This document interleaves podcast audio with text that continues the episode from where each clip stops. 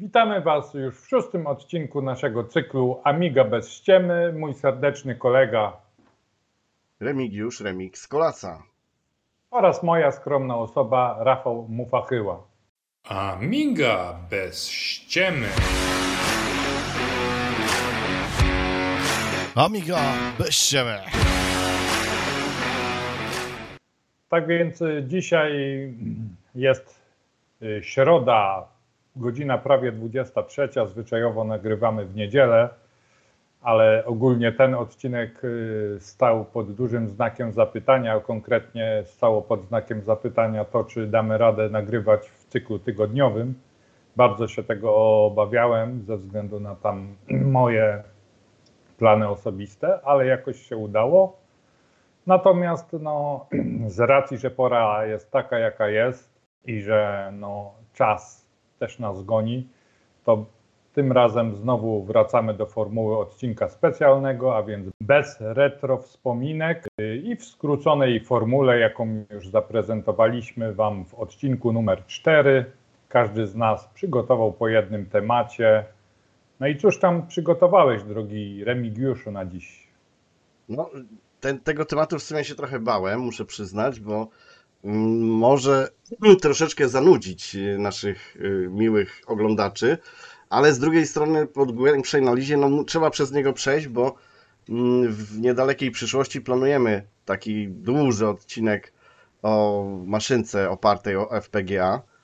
No więc troszeczkę takiego zarysu historycznego i technicznego no musiałem tutaj z, zawrzeć, więc no jest jaki jest ten odcinek. Mam nadzieję, że mimo wszystko się spodoba. Okej, okay, także zapraszamy.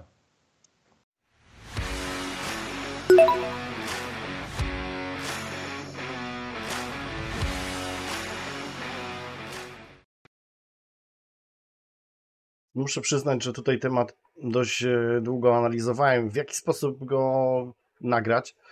Czy zrobić 20-minutową gadaninę o po prostu układach FPGA, na czym polegają, z czym to się je. Ale w międzyczasie na RS Electronica e, znalazłem mega profesjonalny film na ten temat, więc na pewno fragment tutaj zamieszczę i na pewno będzie podlinkowany. No i tam osoby zainteresowane będą chciały pochłonąć trochę więcej wiedzy technicznej, no to zdecydowanie tam odsyłam. A ja zaprezentuję takich najważniejszych zawodników, e, jeżeli chodzi o FPGA i naszą Amigę. Zapraszam. Mini MIG. Pierwszy zawodnik na mojej liście, jednocześnie najstarszy i najsłabszy. Jest to po prostu rekonstrukcja komputera Amiga 500, stworzona w oparciu o omawianą dzisiaj technologię FPGA. Projekt stworzył Denis van Weren w 2005 roku, a w 2007 roku produkcji podjęła się firma Acube Systems. Od siebie dodam, że gdyby nie Minimig, to chyba nigdy bym się tak, tak naprawdę ja osobiście nie zainteresował e, emulacją w FPGA.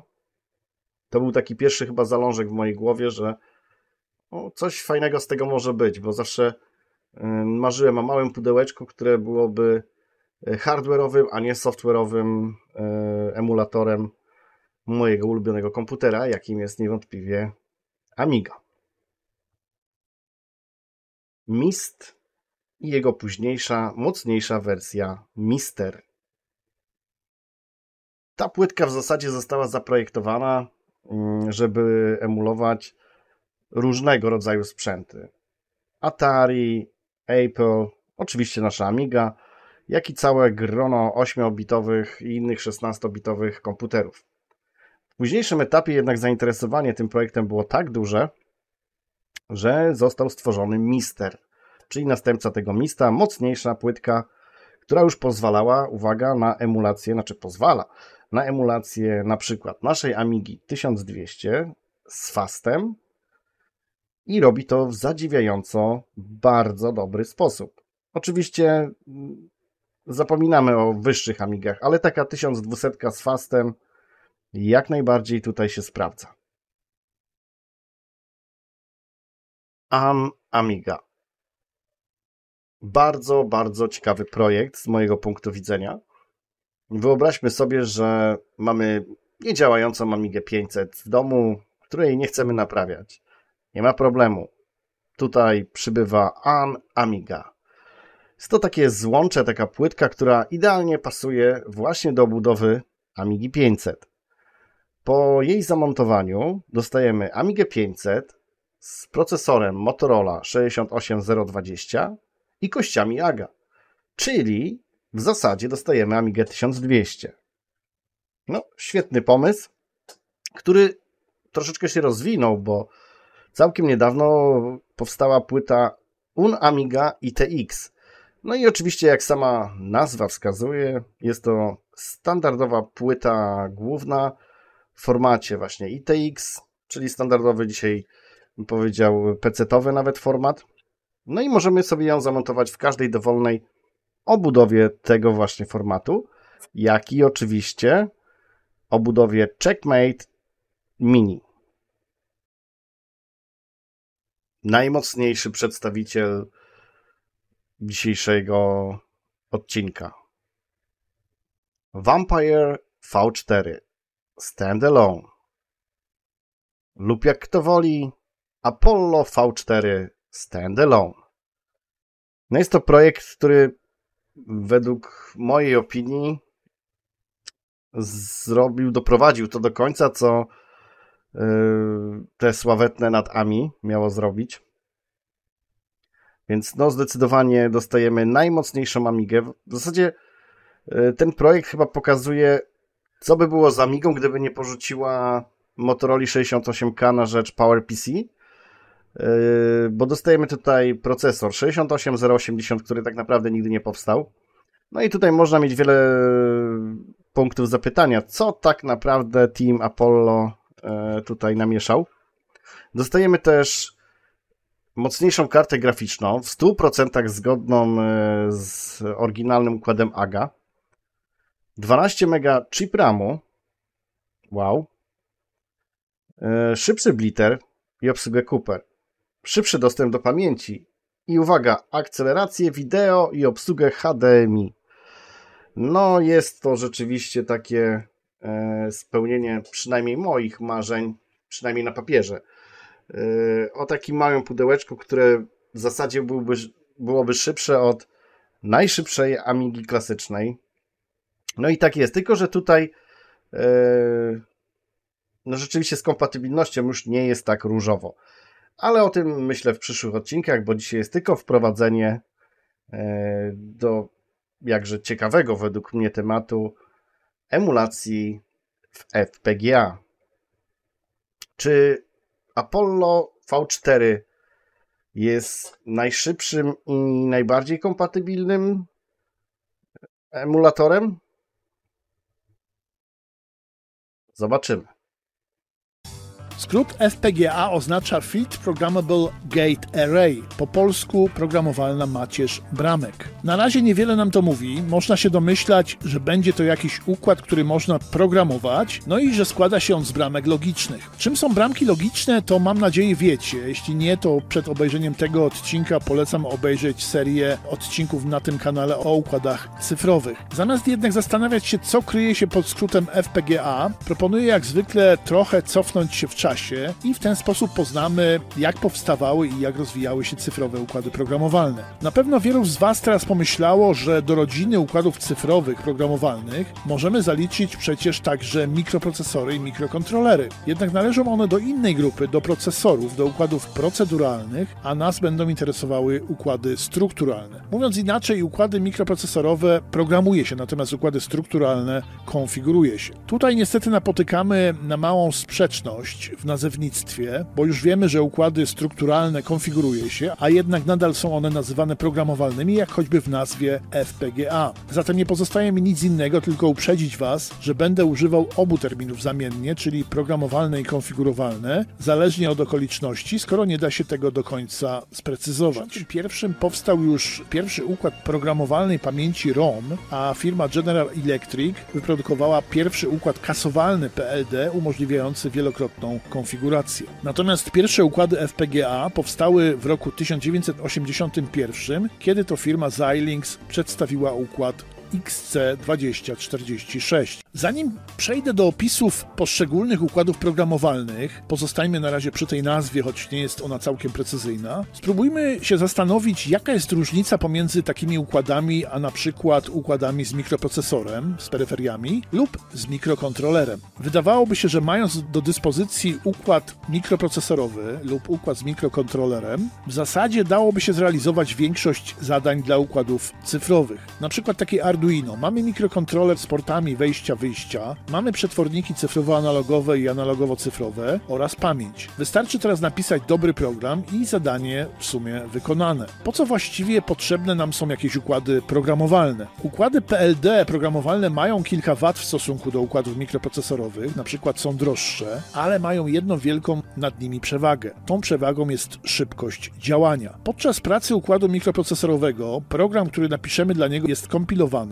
przekształcany na zbiór instrukcji maszynowych. Instrukcje te są przechowywane w pamięci procesora i wykonywane po kolei, jedna po drugiej. Oczywiście szybkość wykonywania instrukcji dla nowoczesnych procesorów jest bardzo duża, co tworzy wrażenie, że procesor potrafi wykonywać wiele zadań naraz. Poza tym może on mieć wiele rdzeni, ale podstawowa zasada pozostaje. Natomiast układy PLD nie mają takiego ograniczenia. Tutaj wiele rzeczy może dziać się naraz. Zadania są wykonywane tak jak w maszynie stanów. Mogą być to układy kombinacyjne, sekwencyjne, ale działające równolegle. Inaczej mówiąc, dobrze skonfigurowany układ PLD działa podobnie jak ASIC, czyli układ stworzony do specyficznego zastosowania. Nowoczesne układy PLD znajdują zastosowania jako szybkie układy DSP w sprzęcie audio i wideo, jako układy awioniki w samolotach, a nawet są z powodzeniem wykorzystywane w technice lotów kosmicznych, np. w bezzałogowych misjach na Marsa. No i wreszcie docieramy do układów FPGA, które są dziś najbardziej złożonymi strukturami w rodzinie układów programowalnych. Układy FPGA są dziś największymi układami PLD. Mają one wewnątrz czasem wiele milionów bramek logicznych, setki tysięcy tych komórek logicznych i czasem ponad tysiąc wejść i wyjść. Zaletami FPGA są wielka szybkość działania dzięki możliwości równoległej realizacji wielu zadań mogą one realizować praktycznie wszystkie funkcje, jakie sobie wymyślimy, oraz mogą mieć dużą liczbę wejść i wyjść. Oczywiście mają również wady, są one znacznie droższe od innych układów scalonych o podobnej skali integracji. Pobierają również sporo energii, zatem nie nadają się do budowy urządzeń o szczególnie małym poborze mocy. Mają pewien czas rozruchu no, ze względu na załadowanie się programu konfiguracyjnego. Ich wadą również jest duży stopień komplikacji oraz czasem trudny proces projektowy. Programy konfiguracyjne takie jak VHDL czy Verilog no, nie należą do intuicyjnych. Mimo to w FPGA nadal drzemie wielki potencjał, gdyby nie one no nie mogłyby powstać na przykład szybkie układy DSP czy współczesne karty grafiki. Często korzysta się także z całej technologii FPGA i oprogramowania, aby symulować funkcjonalne układy, y, symulować je właśnie w, w FPGA, a potem robi się z tego tak zwane twarde kopie na ich podstawie, już układy zwykle typu ASIC do konkretnych zastosowań, na przykład w motoryzacji czy w przemyśle. No tak, dzięki za ten ciekawy materiał z Twojej strony. No, zwłaszcza zaciekawił mnie projekt An Amiga. On chyba jest najmniej znany z wszystkich, a Tak, jest tak, dosyć tak. ciekawym rozwiązaniem y, dla tych, którzy, tak jak tam zaznaczyłeś, no, na przykład mają padniętą płytę, a mają resztę bebechów sprawnych. Mhm. To jest ciekawe I rozwiązanie. masz oryginalną klawiaturę wtedy i tak dalej, no i wygląda to fajnie, nie? A mam pytanie w ogóle, miałeś kiedyś Minimiga czy coś? Miałeś doświadczenia, tak. czy tylko ten twój prototyp? Nie, nie, nie, no mój prototyp by nie powstał, gdybym w ogóle nie miał minimiga, bo to tak jakby to było tym punktem zapalnym, że w głowie się pojawił jakiś taki pomysł, nie? E, Jak więc- wrażenia wygodne, lepsze niż WinUAE powiedzmy w obcowaniu? Jak ty to widzisz? Mm, no, Bardziej tu bym wszedł w kierunku tego Apollo V4, że to jest wygodniejsze, a sam Minimik ja jeszcze na samym początku go miałem, to on był taki troszeczkę jeszcze e, upierdliwy w obsłudze. E, oczywiście dzisiaj też już jest inaczej, bo to oprogramowanie, ten cały core się też zmienił. E, Więc dzisiaj na pewno spoko, ale na, w tym momencie jak ja go miałem, to taki był troszeczkę jeszcze niepełnosprawny, nie? Przecież zabawa była świetna, tylko no wiesz, dla mnie też Amiga klasyczna, no to ta 40 musi być, nie? A tutaj niestety takiej mocy nie było, ale jak ktoś tam w Super Froga chce sobie odpalić czy pograć w klasyczne gierki, no to super sprawa, nie? No I tam rzeczywiście też kompatybilność była na bardzo wysokim poziomie. To Właśnie tam- chciałem to powiedzieć, Mhm. że dzięki temu była pewnie lepsza kompatybilność niż na przykład w Vampirze, nie? Bo No właśnie, tam w Vampirze jest, jest. Chociaż teraz niedawno No to- wyszedł y, nowa aktualizacja do niego i ponoć już jest bardzo fajnie.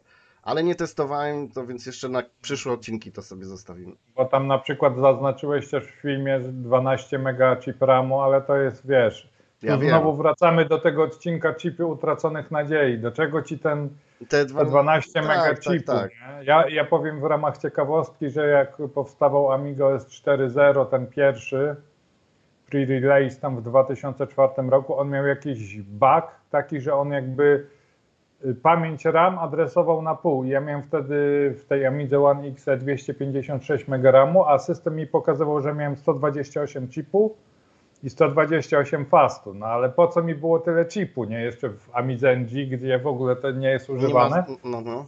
Także to jest taka sztuka Tak, dla tak, sztuki. tak. No i co? I myślę, że na pewno podlinkujemy ten materiał, który podałeś, jak ktoś jednak O, jest tak, bardziej... tak, jeżeli chodzi już o tą stricte techniczną sprawę, ja w ogóle chciałem to samemu tak. omawiać, ale jak znalazłem ten kanał na, na YouTubie jest tak profesjonalnie, fajnie naprawdę wykonanym e, filmem, to stwierdziłem, że po co ja mam się tutaj męczyć. Po jak... to wyważać otwarte drzwi. Dokładnie, dokładnie. Oni to i tak zrobili. Nawet gdybym ja się tym zajął, to i tak gorzej by to wyszło, więc lepiej y, podlinkować tutaj fachowo. Profesjonalistą. Tak, tak, tak, tak, dokładnie. Dokładnie. Okej, Ale to poczekaj, myślę, bo że- jeszcze taka e, z tym Okej. Amiga ode mnie. Yy, jak właśnie przy, e, szykowałem ten materiał, to wiesz, z czym mi się też jeszcze skojarzyła ta Am- Amiga? Oczywiście nie w tej wersji ITX, tylko w tej do 500, że to byłby idealny prezent dla tych twoich dziadków, co owierzowywali tą swoją 500, co jechali, to jak opowiadałeś, to kurczę, No, dla no, nich no. to, to miałby kości Aga wreszcie. A, no tak, no I tak. nie musiałby zmieniać 500, musisz do niego odszukać a, gościa. je, a jeszcze w takiej obudowie checkmate, żeby była stylizowana, no to to już w ogóle, nie? No, no, no. A w ogóle mi się bardzo podobają te obudowy i tak ciągle na nie tak. choruję gdzieś tam, no. No to też była, nie wiem czy wiesz, czy słyszałeś, ale to też była obudowa planowana do tego tabora, nie? Tak, Właśnie. tak, tak, tak, tak. Mhm. Też było bardziej amigowo. Ale świetnie Ale- są wykonane, naprawdę. To No, no, no. no. świetna sprawa. Ten design. No, nie są super. też chyba tanie, nie? Znaczy się z, z tą taniością, Ale to jeszcze bym przebolał. kosztować. Tylko dostępność jest gorsza niż y, cena, nie? Bo tam z tą dostępnością to też nie. Przepraszam, nie jest tak, że sobie klikasz i masz, nie? No dobra, to nie przedłużając, teraz zapraszam na mój temat. A mój temat jest kontynuacją dokładnie tego, co rozpocząłem w odcinku specjalnym pierwszym, poprzednim, czyli w odcinku czwartym, gdzie poruszyłem temat emulacji pod QEMU. Wówczas pojawiły się tutaj z Waszej strony, drodzy widzowie, głosy, że trochę poszedłem na łatwiznę, bo tam wybrałem jakiś zestaw oprogramowania, z czego większość rzeczy nie działało i że mogłem przyłożyć się lepiej, więc tym razem przyłożyłem się lepiej i wybrałem taki zestaw, który działa. Yy, oczywiście od razu zaznaczam, że nie wszystko działa idealnie, co zresztą na filmie zobaczycie, ale jednak mimo wszystko działa. I będę oczywiście temat jeszcze bardziej drążył w przyszłości, bo mam pewne pomysły, no ale na razie myślę, że to, co Wam zaprezentuję teraz w tym odcinku, da Wam no nieco więcej. ym, Spojrzenie na temat. to- O, właśnie. Także zapraszamy. Zapraszamy.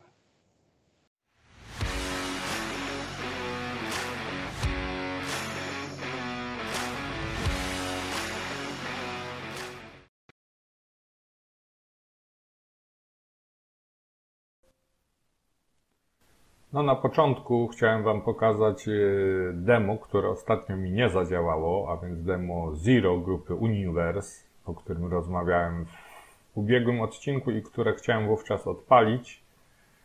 E, Wówczas, no jak e, to skomentowałem, nie miałem szczęścia, gra się nie uruchomiła, natomiast wina była całkowicie po mojej stronie. Miałem no nie do końca skonfigurowany system, nie do końca skonfigurowane AHI.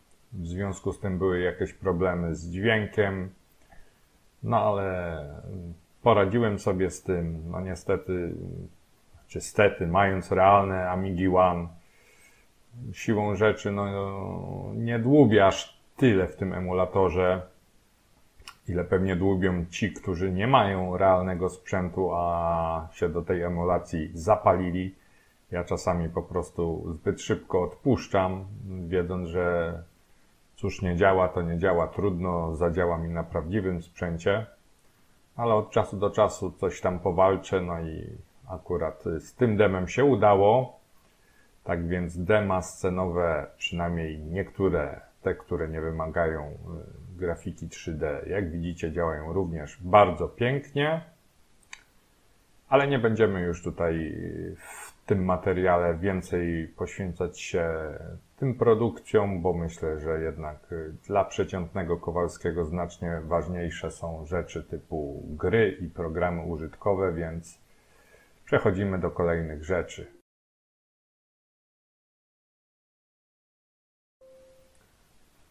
Tak, y, największy problem ogólnie z kompatybilnością jest niestety z grami, no ale coś tam znalazłem, co działa. Tutaj macie Santa Monster Shut Out ze stajni Entwickler X. Gra świąteczna, no na razie do świąt jeszcze kawałek, ale już coś tutaj Wam zaprezentuję w świątecznych klimatach. Chociaż, no, Święty Mikołaj, który strzela z giwer do zombiaków, to średnio można go nazwać świątecznymi klimatami, no ale jakieś tam nawiązania są. Gra działa względnie dobrze, aczkolwiek znowu nie idealnie, bo dopóki nasz bohater chodzi w prawo, wszystko jest ok. Gdy zawraca się w lewo, jak widzicie, postać znika. Nie wiem znowu, czy na oryginalnej SAM jest tak samo na tym chipie SM502, gdyż większość i tak korzysta użytkowników SAM z Radeona HD. I trudno mi to powiedzieć. No, na emulatorze wygląda to tak, jak wygląda.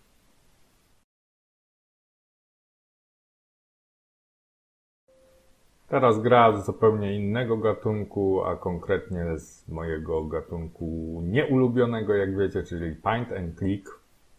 Gra stworzona w Hollywood, mm, więc zakładam, że sam program Hollywood również działa dobrze.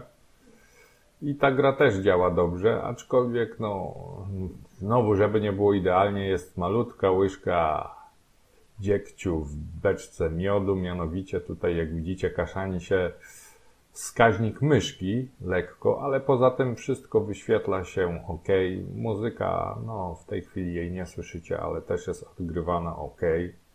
Grać idzie, tytuł jest stabilny, no całkiem ładnie, zręcznie narysowany. Mm, także, no cóż, mówię, co nieco da się znaleźć e, działających gier, działającego oprogramowania, również rozrywkowego. Tak więc myślę, że to tyle w temacie tej gry, bo jak mówię, ja tutaj nic nie jestem ekspertem w tej dziedzinie rozgrywki. Po prostu chciałem sprawdzić, czy tytuł działa.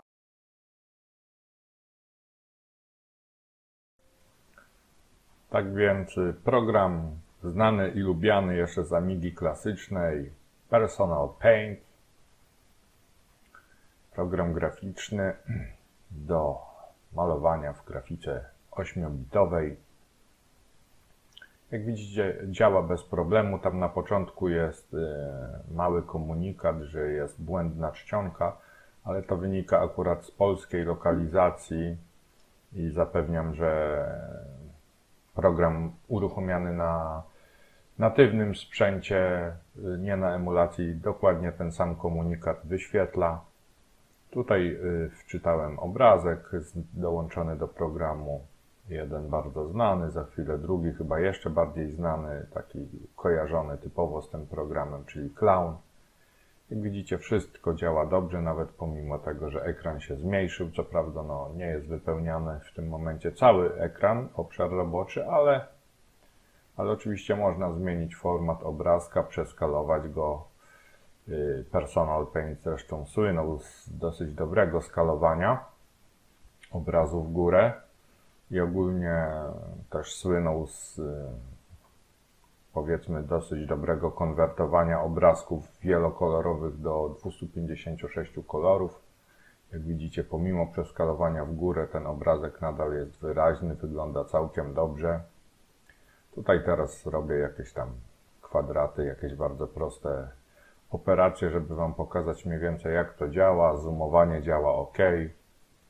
Wszystko działa szybko, no ale trudno, żeby nie działało szybko, jeśli, jeśli to był jeszcze program, który swoje lata świetności miał na Amidze 1200, więc y, no tutaj no nie spodziewałem się niczego innego, pomimo tej nie najlepszej karty graficznej, czy tego raczej układu SM502, z którego korzysta emulator.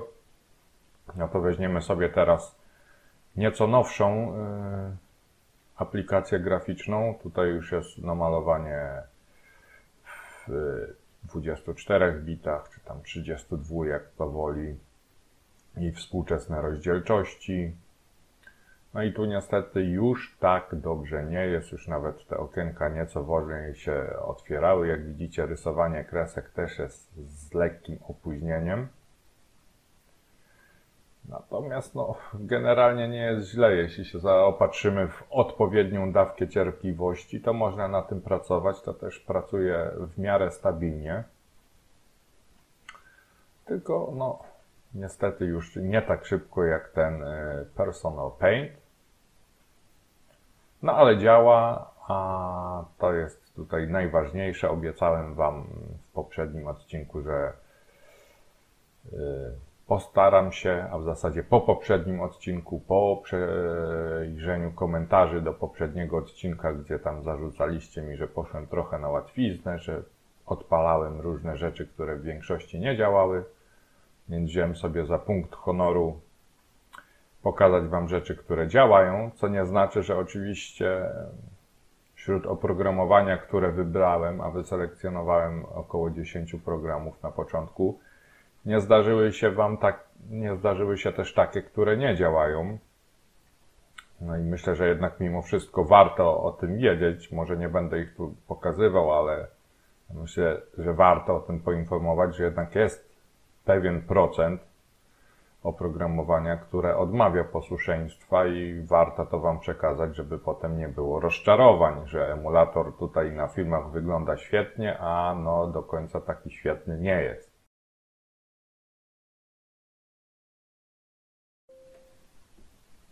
No, jak wiadomo, każdy porządny system operacyjny i każda szanująca się platforma powinna mieć fajny pakiet biurowy.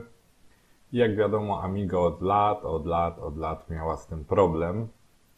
Amiga S4 no, w niewielkim stopniu tutaj y, poprawia sytuację, aczkolwiek no, mamy całkiem przyzwoity arkusz kalkulacyjny, Ignition, i on pod tą emulacją zdaje się działać całkiem fajnie. No tutaj nie będę niczego tworzył nowego w tym krótkim filmie, tylko ładuję Wam przykładowe przykłady dołączone do programu. No jak widzicie, to się wyświetla dobrze. Program jest y, niemiecki, więc tutaj i, i przykłady macie po niemiecku. Yy no ale za chwilę zobaczycie, jeszcze tutaj też spróbuję się pobawić. Bo żeby znowu nie było za różowo, to chyba ta, ten chip graficzny trochę, trochę, trochę broi, ale tylko delikatnie. Bo jeśli, o właśnie, tutaj wyszedł jakiś Grim, ale to jest Grim z gatunku niegroźnych, można go zignorować, program będzie działał da, dalej dobrze. Natomiast tutaj kolory nieco wolniej się odświeżają niż jest to w rzeczywistości. O, powinno być y, zielone, jest różowe, powinno być y, żółte, jest niebieskie, natomiast to jest y, tymczasowy stan, bo jeśli widzicie, jeśli klikniemy, zatwierdzimy dalej, to już jest tutaj szaro-niebieski kolor, czyli taki jak powinien być, więc to docelowo w gotowym projekcie, o proszę, kolor jest jaki powinien być, będzie jednak się wyświetlać dobrze, tylko tymczasowo w czasie tworzenia na krótko są tu problemy, poza tym jednak wszystko działa jak należy.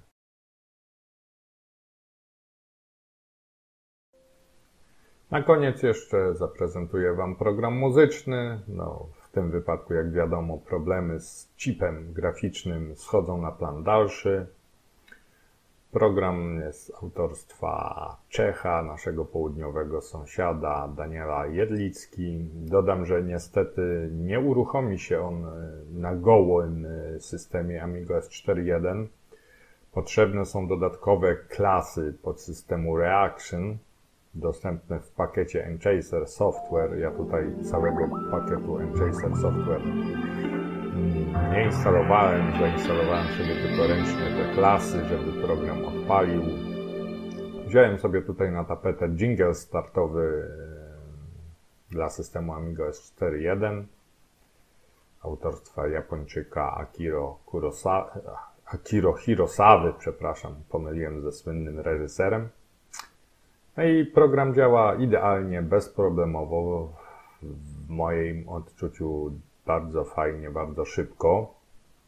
Tutaj sobie zaznaczyliśmy całość, weźmiemy jakiś efekt, w tym momencie odwróciliśmy po prostu sampla. Leci teraz od tyłu do przodu.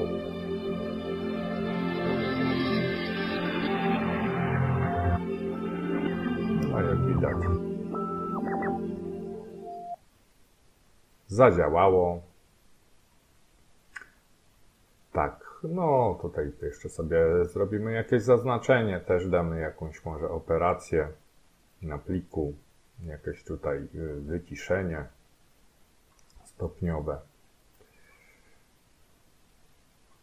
OK. No i zobaczmy jak to gra. No, ten fragment, to teraz całość.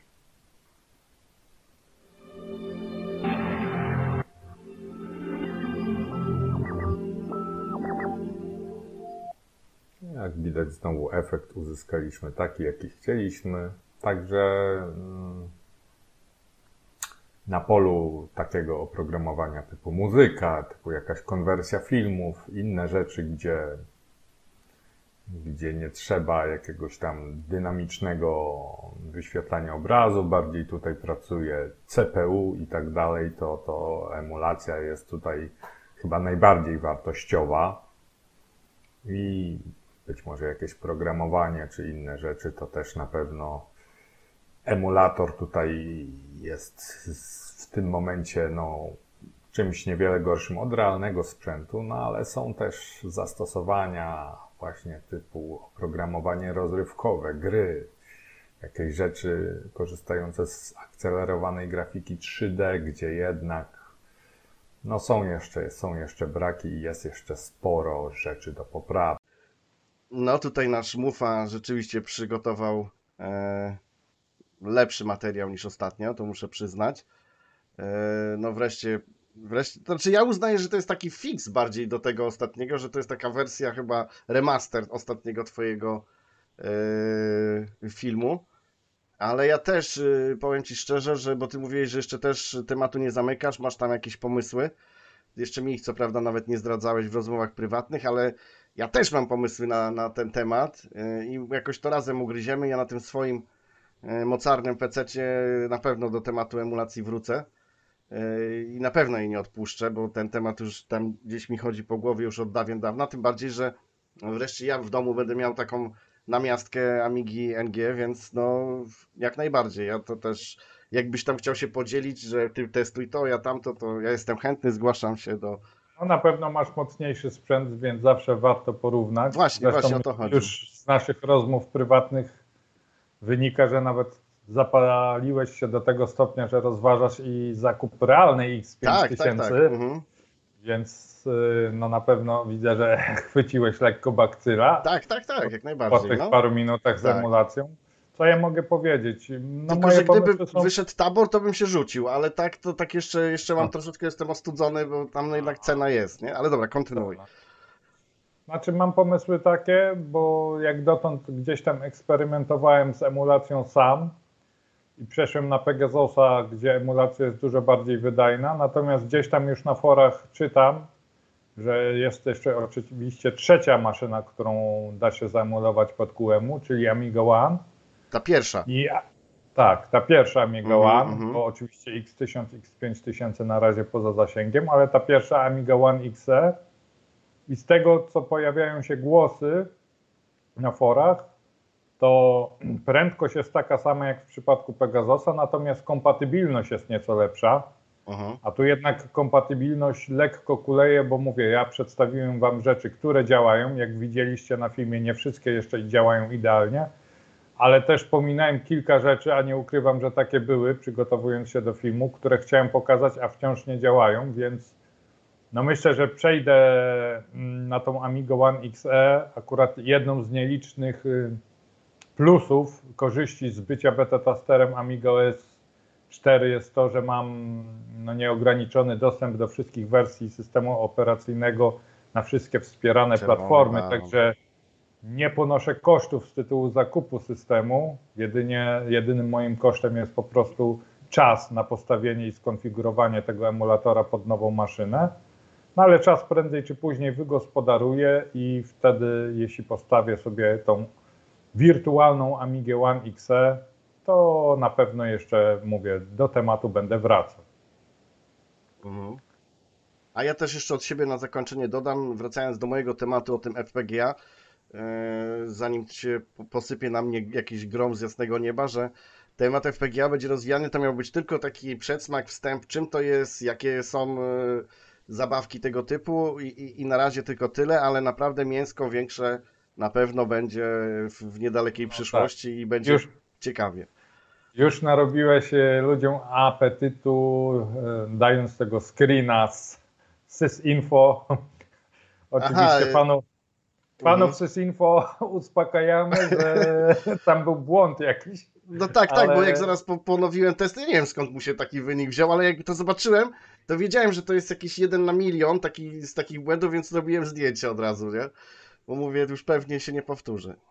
Tak więc no, mamy nadzieję, że za dwa tygodnie uda się wreszcie, do, do dwóch razy sztuka będzie, a nie do trzech i uda się ten twój prototyp tego klona Mhm. Amigi na FPGA wam zaprezentować i oczywiście pokażemy też testy praktyczne, nie tylko Tak, tak, no testy właśnie, związane z SysInfo, bo Tak, no, z tak, SysInfo tak. wiadomo, właśnie to, jak to tutaj bywa. muszę tobie też e, zwrócić honor, e, jak tam w którymś odcinku mówiłeś, że e, właśnie te nowe sysinfo i tam jeżeli chodzi o na przykład pomiar kart tych AK i tak dalej, no to też już sobie tu mam, przygotowałem coś takiego ciekawego, no będzie w jakimś odcinku poruszane i myślę, że wtedy właśnie jak będziemy testować tego i tutaj Mufa miałeś rację, bo sam porobiłem takie teściki i e, no mam, z- mam fajne, fajne newsy tutaj z no tego tak, tematu. najbardziej wiarygodny jest jednak Tak. to z 1993 roku, a, a te nowsze, taka jest moja opinia, nie, nie wiem, może to jest opinia kontrowersyjna i fani niektórych rozwiązań się teraz obrażą, ale